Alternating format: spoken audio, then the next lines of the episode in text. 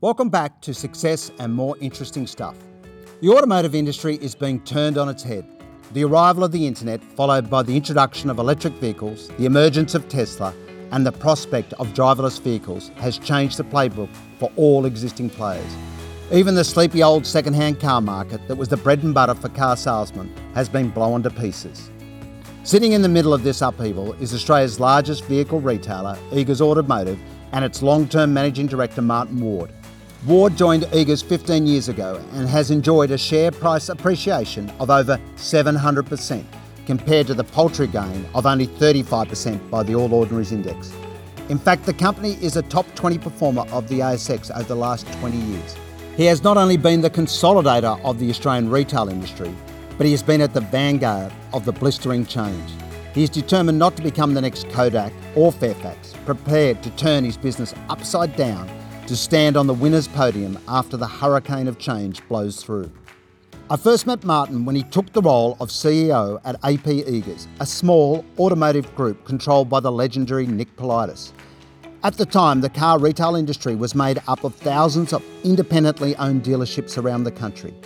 The online behemoth Carsales was not even listed, and life was moving gradually along. Today, Eagers is the largest listed player with a market capitalisation of over 3 billion, taking out its biggest competitors, Automotive Holdings and South Australian based AdTrans. Well, hello, Martin. Thanks for coming in. Thank you all sounds pretty dramatic. Oh, it sounds dramatic when you put it in uh, those perspective. It's uh, uh, an industry that's had a lot of uh, um, small changes over the years and uh, is probably uh, now about to have its biggest change in the next decade from a retailing point of view and also from a product point of view from the partners that we represent. Yep. So let, let's let's go back and let's look at the landscape today for the auto industry and in particular what impacts you. First, we had Carsales came, came along and listed, and I think that was in about in 2009, and that sent a bit of a wave through the industry. But even the manufacturers have changed over the years. We've seen Toyota rise and rise, along with a couple of other brands like Mazda and VW. And good old Australian brand Holden has virtually disappeared. What, was it a case that the industry needed a change? Was there too many brands? and just trying to make a profit that probably wasn't there for a small market like Australia? Oh, look, there are definitely a lot of brands in Australia. Australians have a very wide choice of car brands. Uh, there are 65 car brands represented in Australia, and yet, believe it or not, in a market that's 16 times larger in the US, there are only 44 car brands represented. So, uh, yes, it's a very crowded market.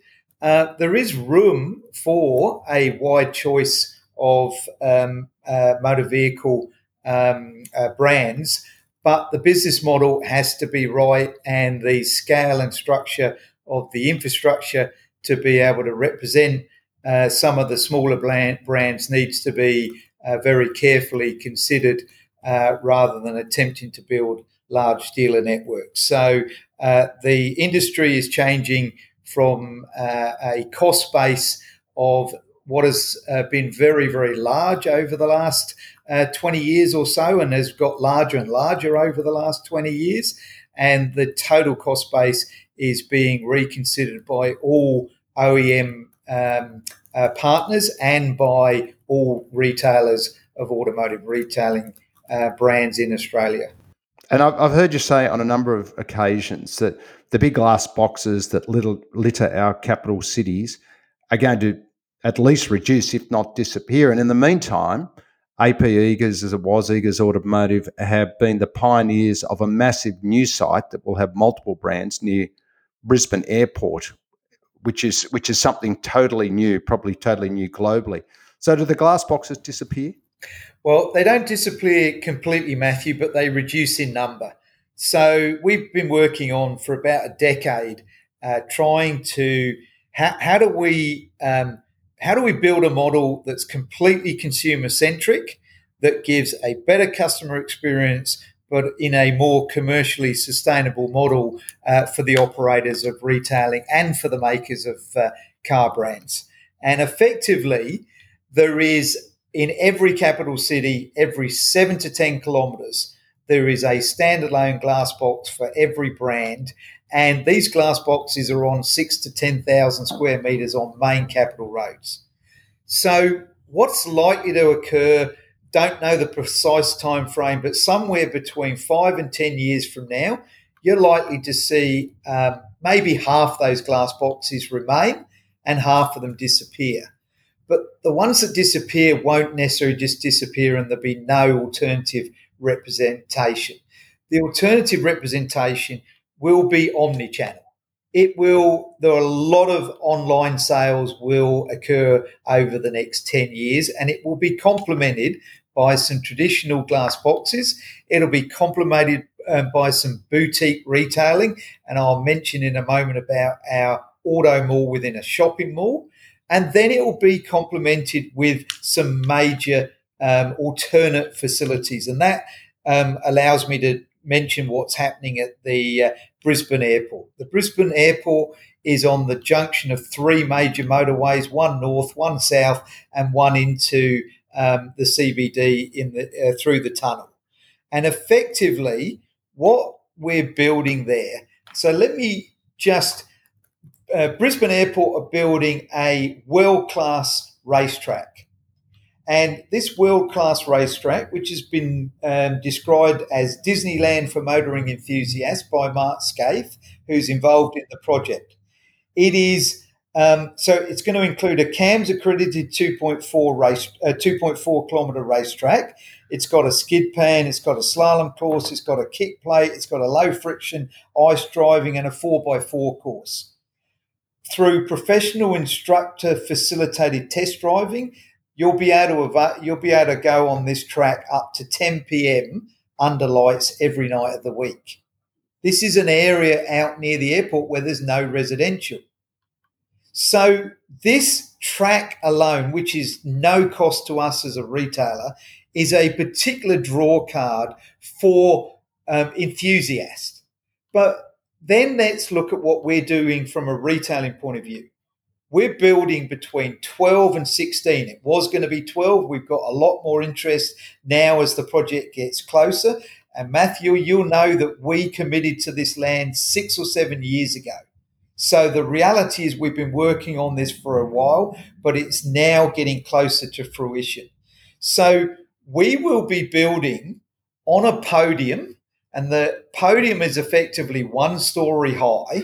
We will be building our retailing on this podium that will have full visibility of the entire track. We overlook the skid pan specifically in the area that we've taken. And this allows us to have a unique viewing platform. But also, even though you're going to have each of these 12 to 16 brands that are going to have still a separate showroom to represent and to do justice to each of the brands, you will then have a hub area that will be an area where there's food and beverage, there'll be interactive displays. Instead of having something like a museum, like we've seen at some of the auto malls in the US, we're going to have a curated gallery. So sometimes uh, that gallery would have things like Tour de France month, where there might be um, cycling inside that gallery. It might be Christmas. There might be other things. We will change that gallery rather than having a set uh, museum. It's got a playground. It's got a book and gift store. It's got uh, pop ups. Um, it's got a range of other uh, partner offerings in the hub of the retailing, and then all the brands sit either side of this. So it really is going to be Disneyland for a retailing experience as well as Disneyland for enthusiasts. They'll have too much to do to buy cars, but when when will it open? Well, so it is still two years away because, or maybe two and a half years away. We don't get the land till uh, mid uh, to late 2021, and then it's between a 12 and 24 month build. But mm-hmm. Matthew, we are uh, we've been in Newstead for hundred years. We are building this. We've got a uh, access to this land for 76 years. So we're building this for the long term. We're very, very excited. But you and I have also talked about what complements it. Um, mm-hmm. Through the tunnel and into the CBD and out the other side, out to Western Brisbane, is the Indooroopilly Shopping Centre. We will have an auto mall inside a shopping mall. Now, most people in Australia and globally have seen the occasional Mercedes Benz or Porsche or uh, brand. Subaru is in Chadstone in uh, in Victoria. I've seen an occasional car brand next door to a country road or a JB Hi-Fi. This is a little bit unique. This is going to be eight to twelve brands inside a shopping mall as a complete auto mall, a bit more like a Harvey Norman. You'll go into the auto mall and there'll be Subaru, there'll be Honda, there'll be Jaguar Land Rover, there'll be Porsche and a range of other brands that are committed to this auto mall inside a shopping mall. There will be a service department on the roof you'll be able to come from an escalator directly from the rooftop service department directly down into the auto mall. It's going to be highly convenient. You're going to be able to do things there associated with automotive retailing while you do your other shopping as well. And you might look at cars more frequently when you're there in the same way that we are trying to build the experience out at the airport. And let's just talk about for a second the internet and retailing we're no different than every other retailer. A lot of retailing is moving online. However, if you're going to have physical retailing, our view is it's sure as hell got to be exciting. And that's what I'm really describing in these two sort of setups, uh, Matthew. But there's three things. You need to be extremely convenient for your customer. You need to have a lot of choice when the customer's there and you need to offer this experience. And we believe the auto mall inside the shopping mall and the auto mall at the airport actually ticks all three of those boxes. And then it's going to be complemented by an improvement in our online web offerings. It's going to be complemented in the case in Brisbane by a large ex Bunnings site that we're turning into a 50 bay workshop. So that, then, Martin, you've got then you've got the Tesla experience, which has turned the automobile world upside down again. And they seem to be, as you said before, there's there's certain car showrooms that sit next to upmarket retail concepts, and we see them in Sydney next to Bulgari or next to Chanel, with just one or two cars in there. So is that is that another experience, and is that the way of the future? Well, so that's what I would call the boutique offering, and that will be similar in this auto mall where we'll have between uh, two and four cars of every brand that we represent in the auto mall, and we'll be rolling those um, uh, those car brands inside the auto mall. Of course, Tesla's only got a couple of models, so you're only going to ever, at the moment, have a couple of offerings inside those malls. But uh, effectively, they it is it is traditional retailing, but in a boutique offering. Um, so let's just touch on Tesla for a moment. It's a great brand and it's 100% electric. So the all the current brands of OEMs, Mercedes, BMW, Porsche um, at the top end, and then uh, the Volkswagens and the Toyotas and uh, uh, the Mazdas in the mass market area. They are all investing heavily into electric vehicles. And you are going to see a plethora of different models launched across the globe over the next sort of one to five years from all the existing manufacturers. You could say that they're playing catch up to Tesla, but when they have all their electric vehicles offerings out there, it is our view from being inside the industry that Tesla is a great brand. It has a great product but it isn't going to win the electric car race. It is going to be a brand that is going to be amongst all the other brands. And I do think you're going to see some of the, uh, from an investor point of view, some of the market capitalizations uh, get a lot closer um, uh, as we as we move forward. Can I just point out, Matthew, to you, the audience, there is one unique thing in our retailing that doesn't occur in most retailing. And that is the fact that most people that are buying a brand new vehicle have a vehicle today and they need to dispose of that vehicle. A lot of people call that the trade in. It doesn't matter whether you trade that vehicle in or you sell that vehicle. It does make it unique. And this is why, with that component and the test drive component, this is why we have not moved as fast online, such as, say, a bookstore, where you can know exactly what you're getting if you order that um, book over uh, the internet and it arrives in the post. You don't have exactly the same experience on the uh, motor vehicle because you have to sell what you already have, and most people want to test drive the vehicle before they actually buy it.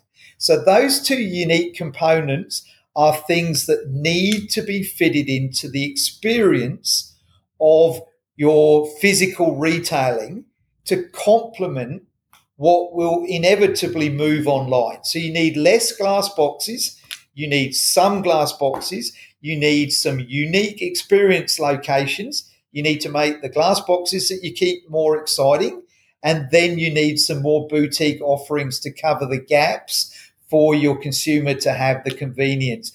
Now, all of that that we've modeled and most manufacturers have modeled can actually be done a lot cheaper than the existing model today that has these glass boxes every seven to 10 kilometres in every major town. Okay, well, that's a good point to start talking about what everyone knows is the second-hand car market, and I think uh, the the industry calls it used car market.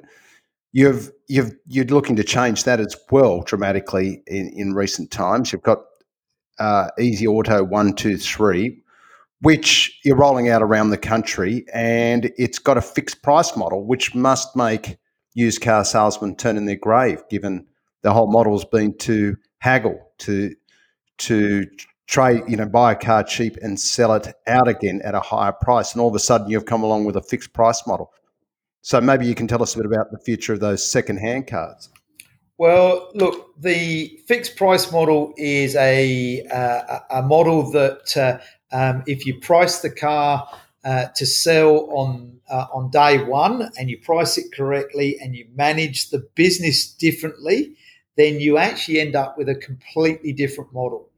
There are um, there are people that believe that the only difference in the model is the fact that it's fixed price, and you have to change a range of other things to be able to get this um, uh, model economically correct. So uh, we do have some queues overseas. Uh, there is a company that's been around for greater than 20 years, which is called CarMax in the US. And then there are some more recent um, uh, examples with Carvana and Vroom. But effectively, Matthew, the difference in the business model, you are, you are right, that the traditional model of selling used cars is to uh, price the car at a higher price to try and secure a higher gross, and it costs money to do that. It needs space, it needs trained salespeople. Now, that is the way the business has run for 100 years. The fixed price model moves vehicles much faster. Why, why is that? Because they're priced to sell instantly. And so it moves them faster. You do not need the same infrastructure to be able to um, haggle, uh, to be able to sell the used car through the fixed price model. And therefore, you get a significantly higher productivity. And so, effectively, you end up with a scenario where you move a lot of cars a lot faster. You don't have the same cost base to be able to sell the number of cars. And so, effectively, you can build a different business model with a different cost base, which allows you to sell the cars and move them at actually a slightly cheaper price. So only companies that have scale can succeed in that model? Well, you need the scale to build the uh, different model because this needs to be done on volume. You need a large number of cars to be flowing through. You can't do this on a small, you, you need you need a different location to be able to hold a reasonably large number of cars or at least prepare a large number of cars. You need to double your productivity. So in our Easy Auto 123 model, we average around 25 cars per consultant. Now, the consultant is trying to assist the customer to buy the right vehicle. They're not actually negotiating price. So, therefore, the consultant is able to help customers faster and actually is able to sell 25 a month. The benchmark in our traditional industry is only 12 a month. And it's a much more complex process. Each person that sells in the used car um, traditional model and the used car salesman, as you said, each one of them needs to be trained on exactly what price every car is and how they can negotiate and what their abilities are. And effectively, the cost structure is a different cost structure. So if you think about it this way, Matthew, if you can run the setup of this different model on average at more than $1,000 lower per car on a cost basis, then you have got a business model that you can scale because effectively you can actually sell to your customer lower. And then ultimately, that's how this model grows very, very rapidly. The used car salesman might not longer be rated as the least trustful person in the industry. Uh, look, can I, can I, even in the, e, e, Matthew, even in the US, the uh, CarMax is now selling a million used cars. There are 45 million used cars sold in the US. The used car salesman is far from dead. The traditional model is far from dead. Even today, Matthew, we're selling around 65,000 used cars in the traditional way, and we're just growing the new way of selling fixed price. And we're probably close to 15,000 on the new way of selling um, through the fixed price model. There is a place for both of those models, but it is a uh, adaptation. There's about 4 million used cars a year that are sold in Australia or change hands in Australia, not all through dealerships. Some of them are sold private to private, obviously. So the market is a huge market when you think that we're the largest fixed price player in Australia and we're still only selling 15,000 and there's 4 million is the marketplace. If we talk about it from an investor's point of view, just looking towards the US, which you've you've you've you've talked about a few times already. So Carvana, which is relatively new, market cap of something like 45 billion. The older company like an Auto Nation, which comes from the traditional model, has a market value of closer to five or six billion, and CarMax sits in between. What what is the investor telling you about where you need to be, and do you think they're right? Um, well, look, we can only take the cues of the business model from the US. We then have to look at our market and build our business model here. There is no doubt that the CarMax, let's come to Carvana in a minute, but the CarMax model, they are selling just under a million units. I think it was 880,000 is their current run rate, but 880,000 units. And they're doing a lot of finance and they're doing um, a lot of um, wholesaling of cars through their auctions and they're making more than a billion dollars profit. Martin, can you put that into perspective? How big is the Australian new and used car markets in volume terms? Well, so um, the new market in Australia is around about a million units at the moment, and the new market is between three and a half and four million. That's the second-hand market. That's the second-hand market, and and maybe another way of looking at it is it's just under two million for under ten-year-old cars. So so it's a big so it's a big market for us to look. If Easy Auto was to build its model to fifty thousand units and make thousand dollars net profit per car, then Easy Auto would be making fifty million dollars. That is prize number one, and that is where Eagers is um, as a starting point, trying to grow from fifteen thousand as effectively still a startup um, CarMax and Carvana. Carvana, with that $45 billion market cap, is still losing money every 90 days. So I'm not going to build this model based on Carvana's um, 45 billion there. They've, quite frankly, they have got to get to a couple of mini, million units a year to justify their current market cap. And why do investors rate them so highly then? What are they doing differently? Uh, look, To be honest, uh, I think the investors have actually got it wrong. I, at the end of the day, the business model of Carvana and Vroom and CarMax are identical with just slightly different execution uh, differences. Uh, at the end of the day, there is the potential CarMax have cracked the $1,000 net profit bottom line per car sold. And that is what we think is the sustainable prize in the business model. And yes, some years it'll be better and some years it'll be lower based on the dynamics of the market. But if you can build a sustainable business model that allows you to buy and sell cars, um, Matthew, one of the things we should point out, whether it's Carvana or CarMax or Easy Auto or Eagers Automotive, every used car we sell, we also buy. So effectively, you are buying and you're buying in a sophisticated way. You are then working out the cost to then sell the car, and then you're selling to a different customer.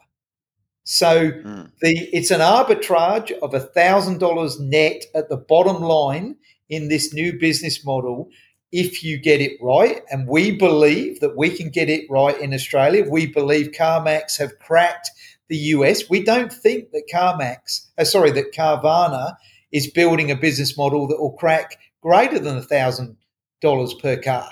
So ultimately, that's what Easy Auto is, is, is doing. And let's come back to Easy Auto. Easy Auto is sitting at fifteen thousand under the previous company before we took it over. It was in its loss making phase. It is now better than break even. And now we need to build this business model from 15,000 units to 50,000 units. And we need to build the economics into the model that allow us to net that $1,000 per car by the time we get to the right scale. And when we get there, Matthew, then there is no reason why we can't go from 50 to 100 to 150, etc., because you're actually selling the cars to the customers in a very transparent way, and you are selling the cars to the customers effectively cheaper than the traditional model is selling them the cars. And that is why it's so compelling. It's a win. It's a win-win.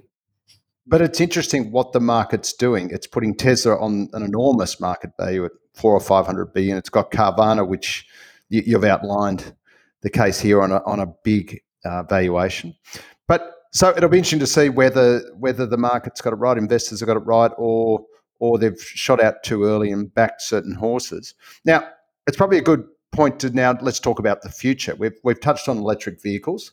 They're obviously coming. They're coming over a period. They're, well, they're already here, but they're, they're going to keep coming, and all the various manufacturers around the world are introducing different models.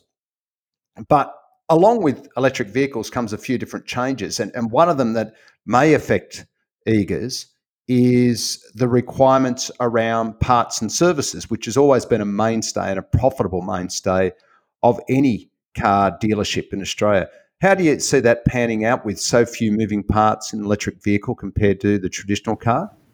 Would it be fair to say, Matthew, that we're all reliant on computers today? Uh, how many of us uh, have needed to call a tech guru over the last five years as computers have got more and more complex or as technology and everything's uh, merged? I'll say just in the last 30 minutes. I'd say in the last 30 minutes, even setting up for this podcast, my first ever podcast. But so, so, so I think the point here, Matthew, is yes, there are changes coming, but don't assume that a fully electric vehicle, yes, it's got less moving parts. Um, yes, it has no oil and no oil filter, which is a significant part of the um, servicing within cars. But there is going to be a need to maintain a highly complex uh, computer, uh, computer vehicle, uh, batteries, etc. This is going to be something that's going to need a highly trained workforce to be able to manage. So we see changes there. Now we're not afraid of the changes because we are adjusting the cost base through the retailing that we spoke at length at the beginning of this podcast. And that is as long as we can adjust our cost base of our entire retailing structure, and it just as we talked about the glass boxes, and the main thing I talked about was the glass box, but every one of those glass boxes at the moment has got between 20 and 30 service bays behind them. If you adjust how those glass boxes are structured, you're adjusting how your service departments are structured. I've already said there to um, earlier on that we're going to have a service department on the top of a uh, of a shopping centre roof. We're going to have a 50 bay multi branded um, Bunnings um, structure. So you're still going to need the structures around Australia to be able to manage. Look, today there's 19 million motor vehicles on Australian roads. Phenomenal number, 19 million. And 99.5% of them are not electric today. So it's going to take a long time, even if you start selling 20 or 30 or 40% electric every year for the next few years. Right? We're not even at 1% electric sales at the moment. If we're at 10% electric sales for the next 10 years, that is 1 million electric cars that would be sold in Australia. There's still going to be 18 million petrol um, or diesel cars on the road. Now, let's assume even half of them change. It is just a matter of how you change your structure and your cost base to be able to make an economic commercial return as you adapt your business model. And we're excited by the changes because we actually see, as you mentioned earlier, there's a catalyst for activity. And a retailer makes money when there's activity. And so we're not afraid by the changes that are coming. And the electric vehicle is interesting in the sense that I can, you know, envisage a tipping point where there's enough variety on the market, there's enough brands, the price is right, and all of a sudden we start buying a lot of EVs. So if, if you were to put your estimate hat on, if you go out 15 to 20 years, do you think that the car pool in Australia will be 25, 30% EVs, or will be much higher because we'll go through that tipping point? Uh, Look, uh, a lot of it does depend on regulation in both directions, both incentive and disincentive. And of course, there's not um, a lot announced within Australia. So I don't think Australia is going to decide this. U- uh, UK has announced that no um, vehicle after 2030 sold brand new will be anything other than electric. That is a, um, you know, that is the stick to the manufacturers to go electric. The carrot, of course, is the big incentives that are currently being offered for the manufacturer and the consumer in the US at the moment. Um, a lot of electric cars in the US being sold today would not be sold without those incentives. So uh, it's hard to answer, Matthew. I, I would say that we're going to be dragged along by changes that will occur overseas that'll change the manufacturers rather than uh, Australia being driven specifically by Australian um, uh, by Australian um, decisions politically. But obviously, any of that could change at any moment. And will will depend heavily on the governments involved, no doubt. A- absolutely. So, so look, I, let let's put it this way: if you ask me what naturally will occur, then I think by 2025 we'll be at 10% sales of electric vehicles. And I think that by um, 2030, we're probably going to be closer to 20%. That's if it was purely natural. But I don't think it'll be purely natural. So I think the figures will be larger than that because I think that globally there will be um, um, uh, carrots and sticks that will change that figure to make it more aggressive, but I don't know by how much. And that's how many is being sold in any given year. Absolutely. So even even at twenty percent, Matthew, that's two hundred thousand a year for say ten years. That's two million. And as I said, there's nineteen million cars on the road. Yeah, in the full carpool.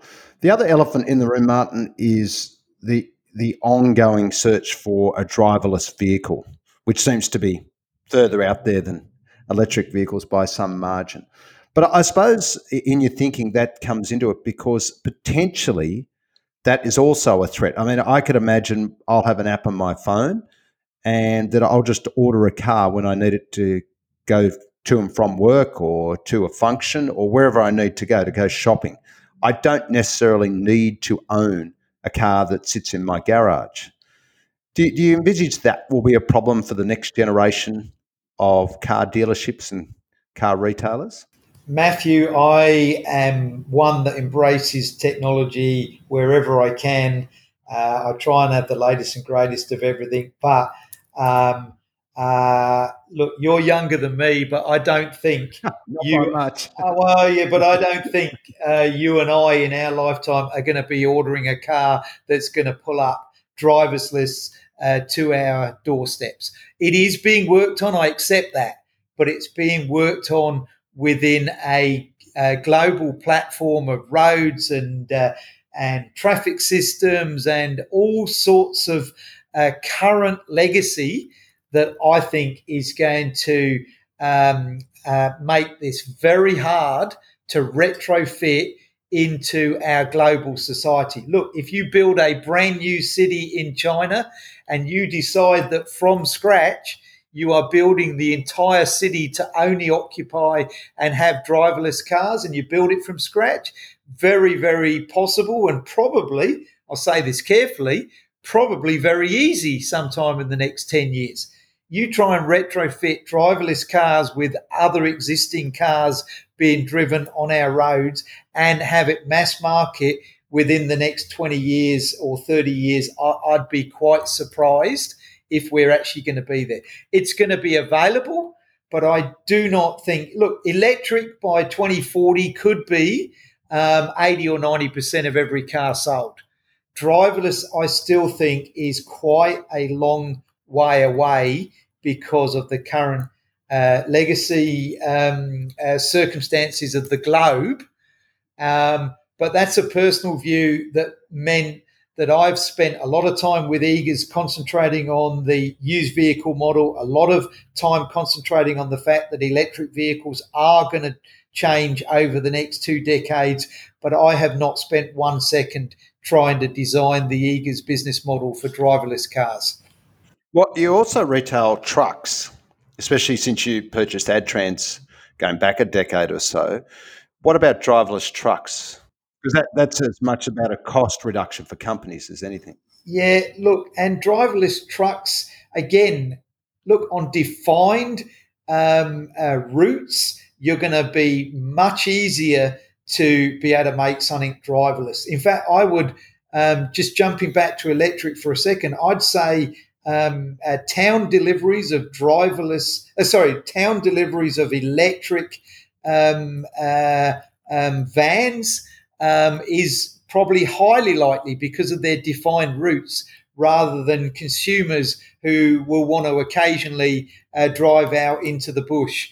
Um, so I do think that in the um, in the transportation sector of goods, there is a uh, a chance that some of this technology will appear sooner than it will for the consumer, the general consumer. But again, I don't know how you fit driverless trucking into a society where you have humans trying to interact with those driverless trucks. So, um, again, Matthew, I know it's being worked on. I don't know where it's going to have a practical application and appear in the globe. Okay, let's go back a bit and let's talk about Martin Ward. I know you can talk about cars and trucks and car retailing uh, for hours on end. But you might find it a bit harder to talk about yourself. But we should know a little bit more about you because you, have done a, a marvelous job in terms of running what is now Australia's biggest car retailer. So, born in the UK, what your upbringing was it in business, or what did your parents do? What, what got you excited about potentially becoming a manager? Um, uh, look, my, my father was a schoolmaster, as they used to call them in those days, and uh, uh, my mother um, was a, uh, a bank teller, bank clerk in uh, uh, in a um, high street bank. Um, I used to, and I think it's still relevant today. Um, you know, my mum liked bingo, and my dad liked opera. Um, and uh, so I always sort of took this view that my dad being a schoolmaster, um, uh, you know, I, I, feel that I can talk and interact with people in the boardroom, but I can also um, engage and feel extremely comfortable in the workshop, uh, on the shop floor. Um, and so I think those are the two things that I get from my parents um, in terms of the, um, let's call it the bingo and the opera and the schoolmaster and the bank teller. Um, and uh, um, so, you know, I, I, just feel that I've uh, I had an upbringing that allowed me to interact. I'm the oldest of four children, but look, the truth is there wasn't business talked around the table. My dad was a um, maths teacher. My, uh, as I said, my mum was in the bank, but we didn't really talk about business, so it wasn't really on the horizon. A lot of sport in the early days, but uh, uh, not really business. Well, it sounds like there, one side of the family was competitive. You're playing bingo and talking about sport. Uh, so there wasn't much talk about margins, though. But then, then you, went, you went off to university, I think, in Surrey, which is just south of London.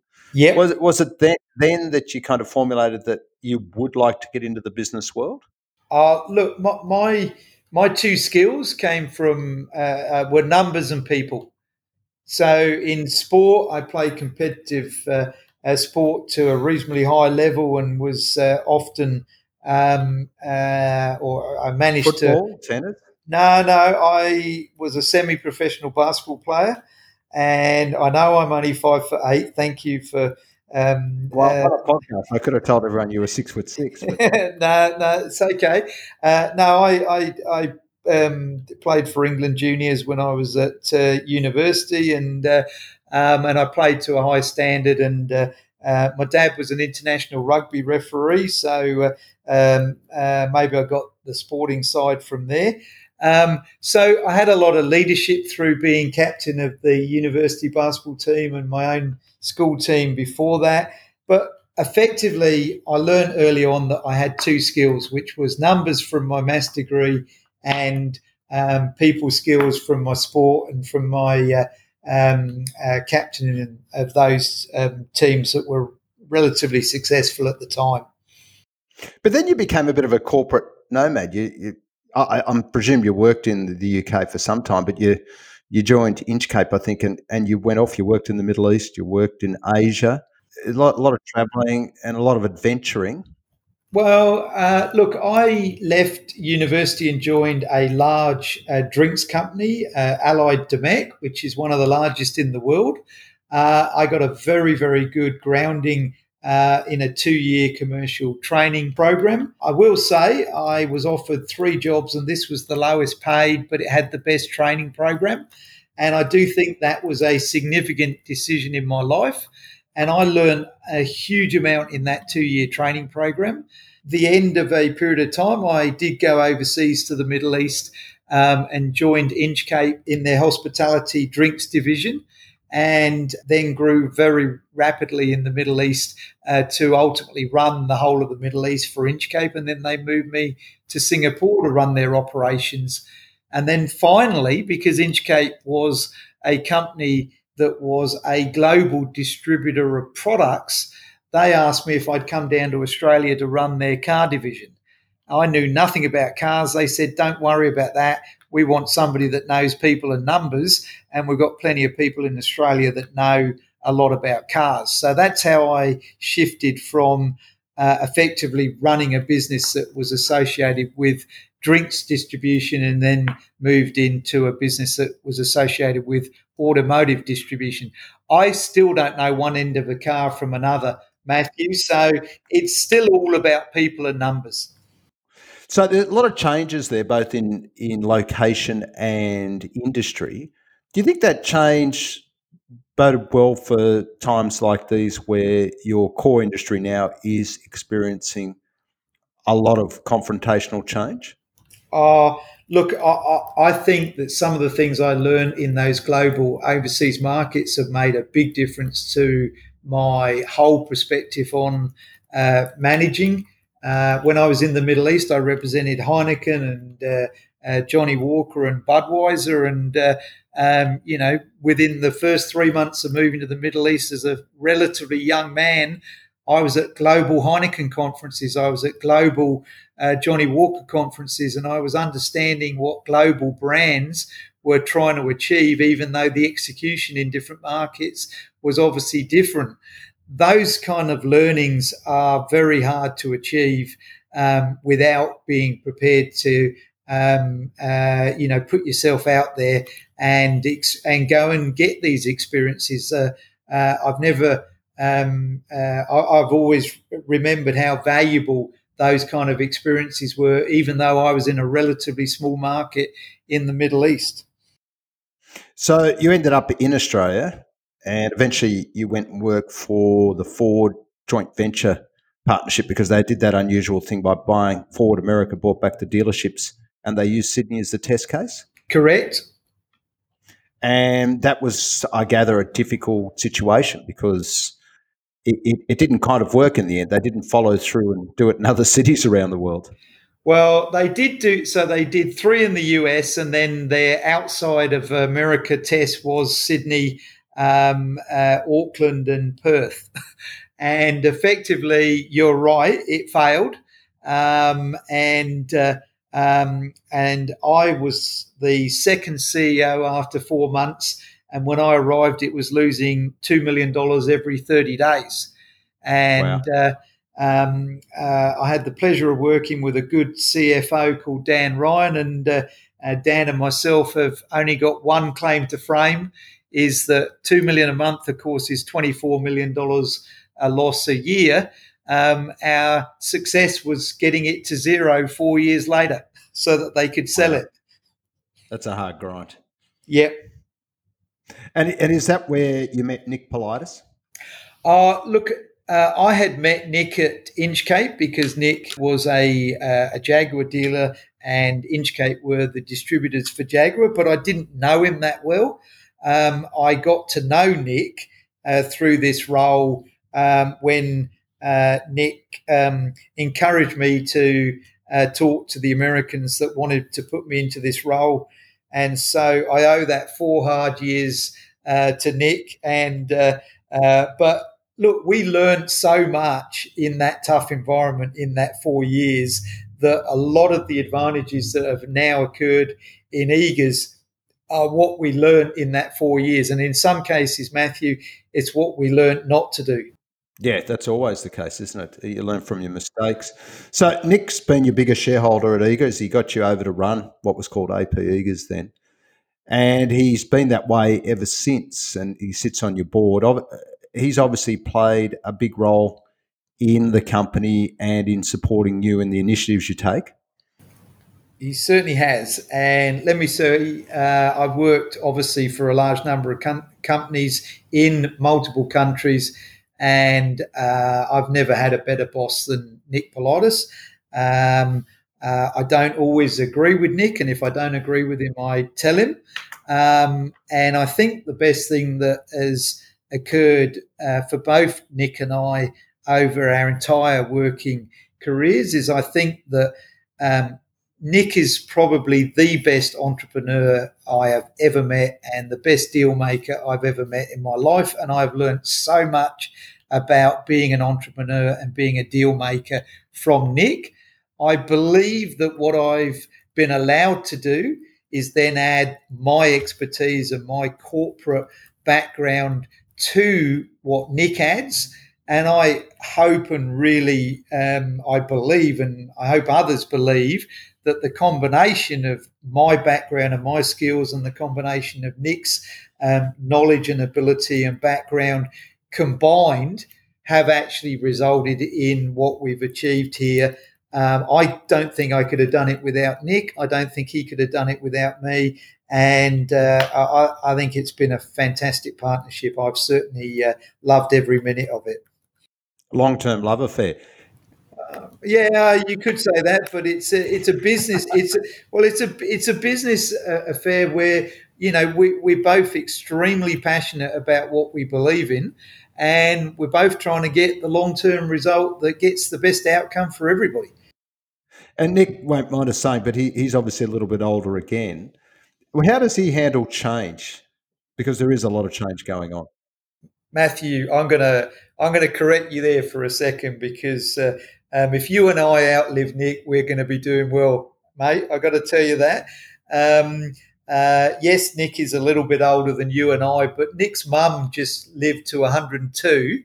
And if, if I can live as long as Nick, I'll be a very happy man.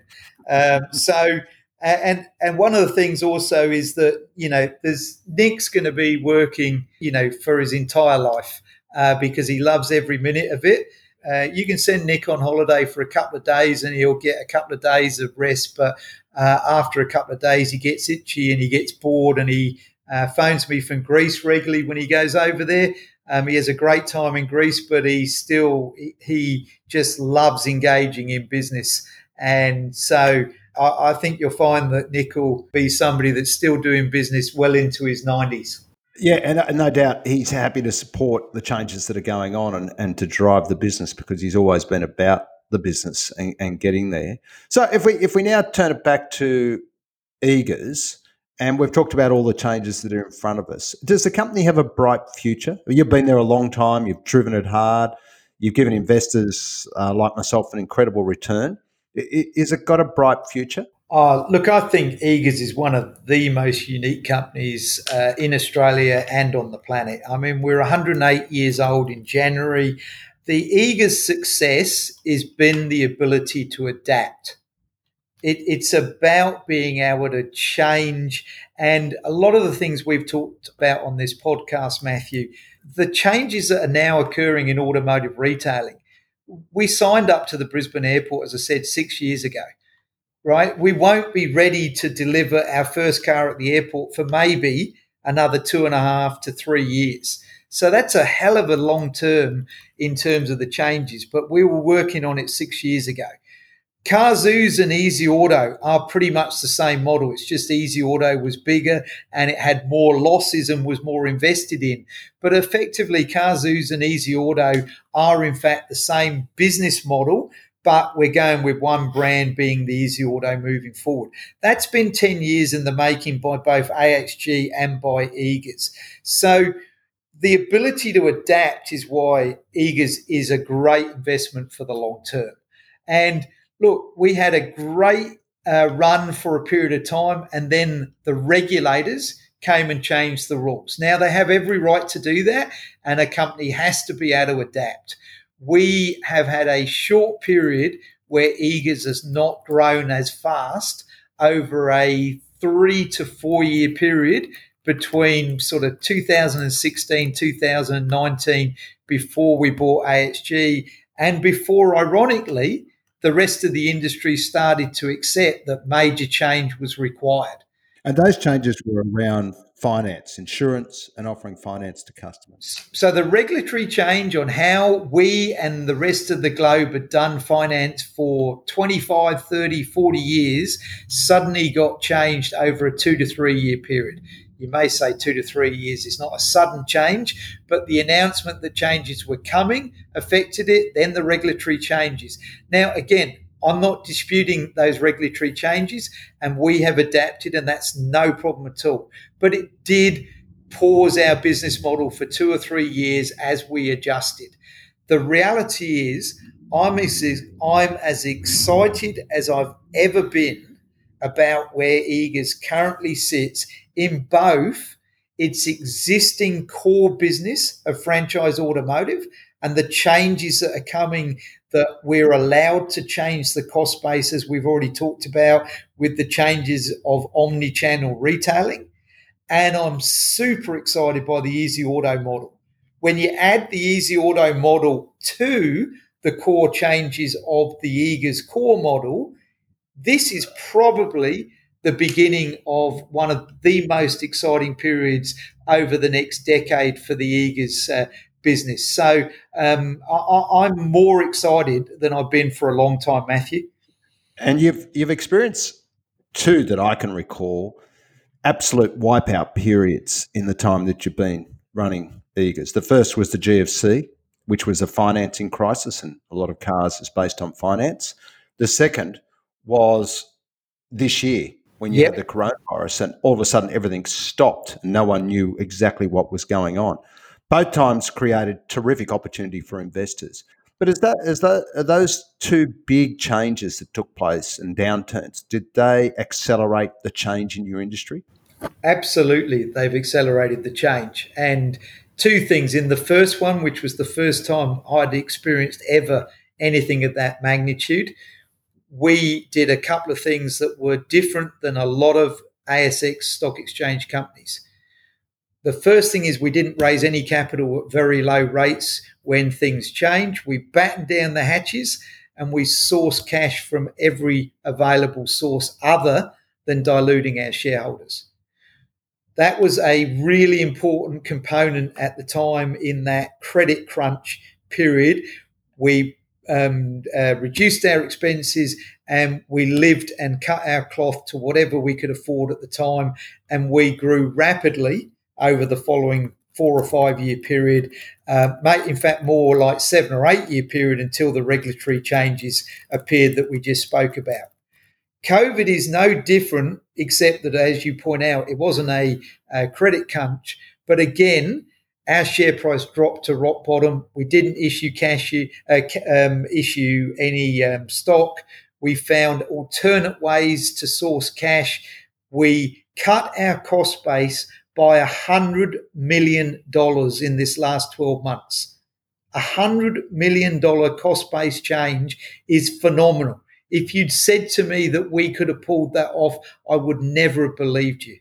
So the reality is the playbook on what occurred in the second crisis, even though the second crisis was a very different one, and the rebound has been hugely um, uh, much faster than we expected. But the playbook was the same.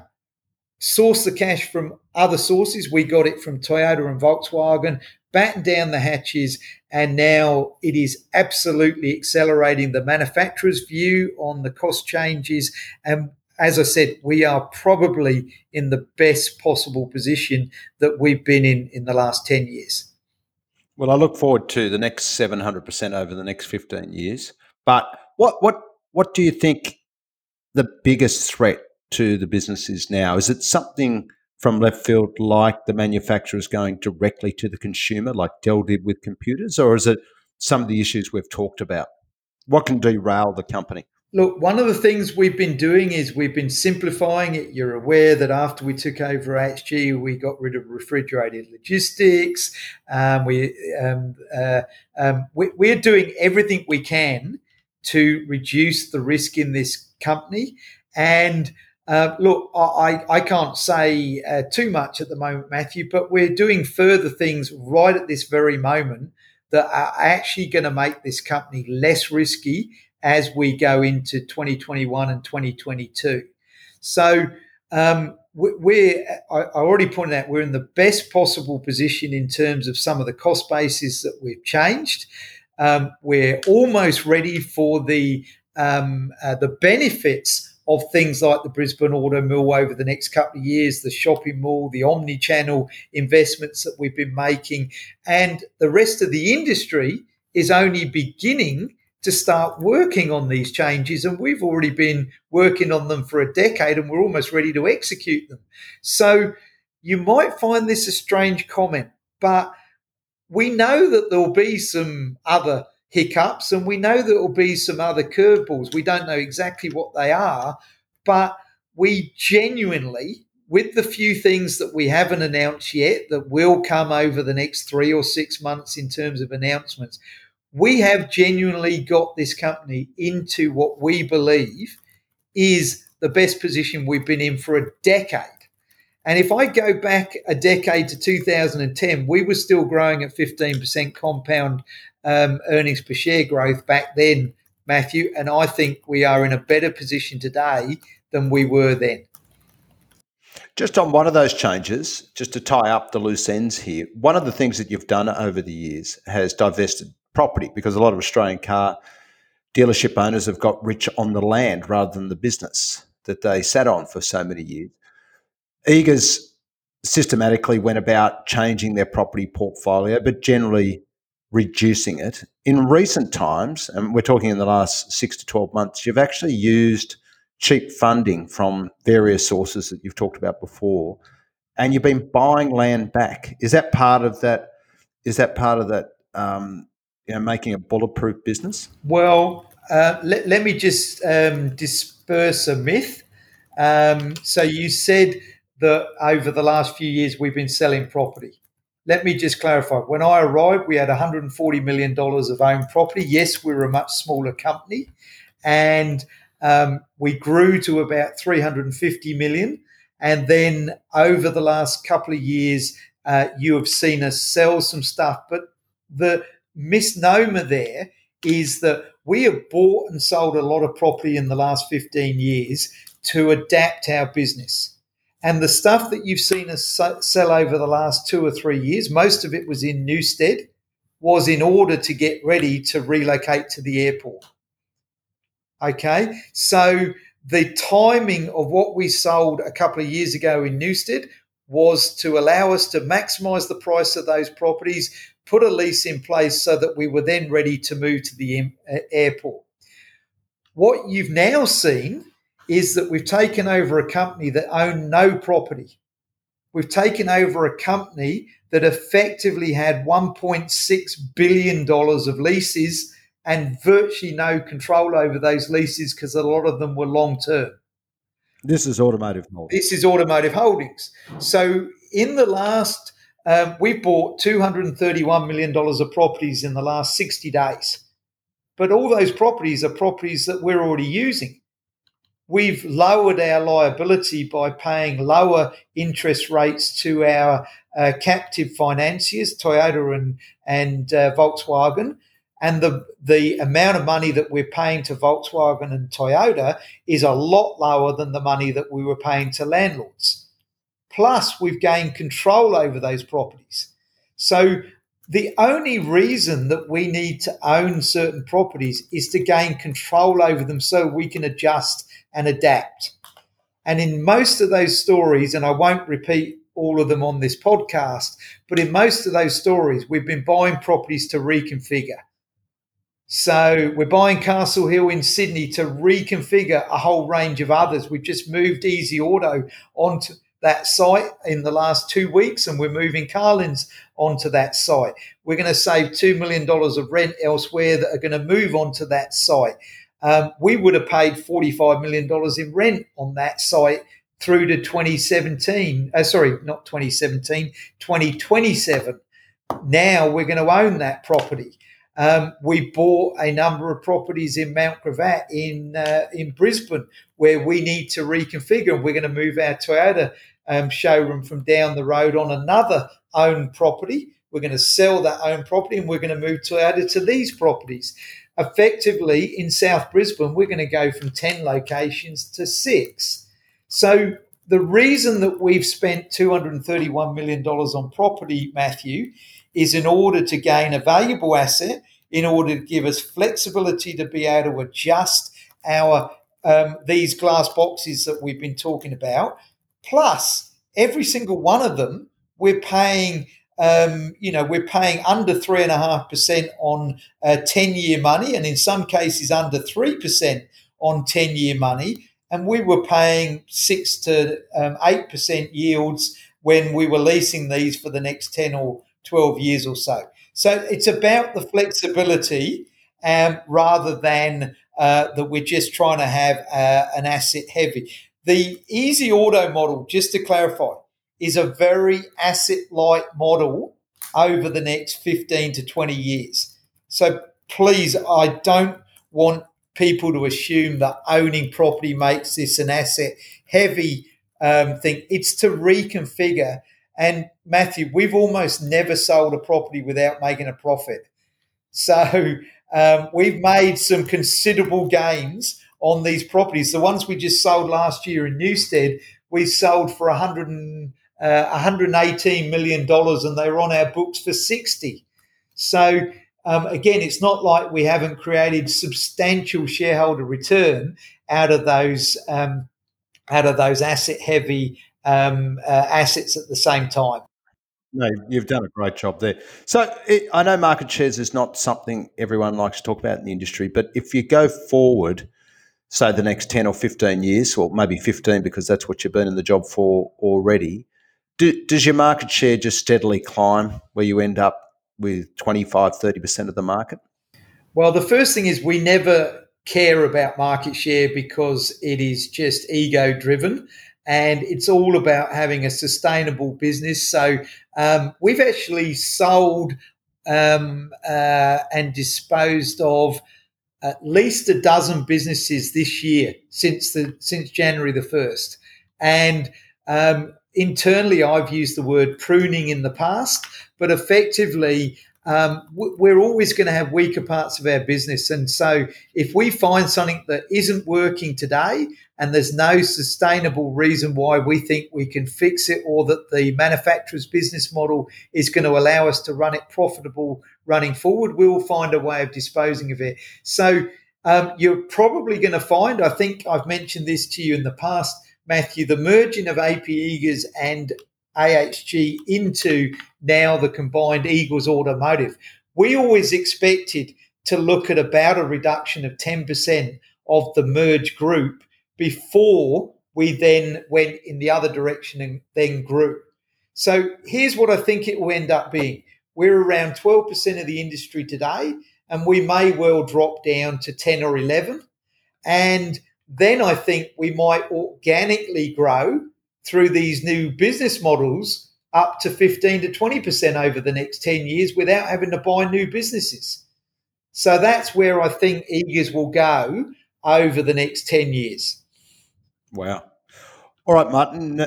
Given that you're an Englishman who moved to Australia, I'm sure you're a big fan of US country music and uh, Nelson in particular. Willie He's a bit like Nick. He's going to live forever. And, and, at 86 earlier this year, he recorded a song called Our Song.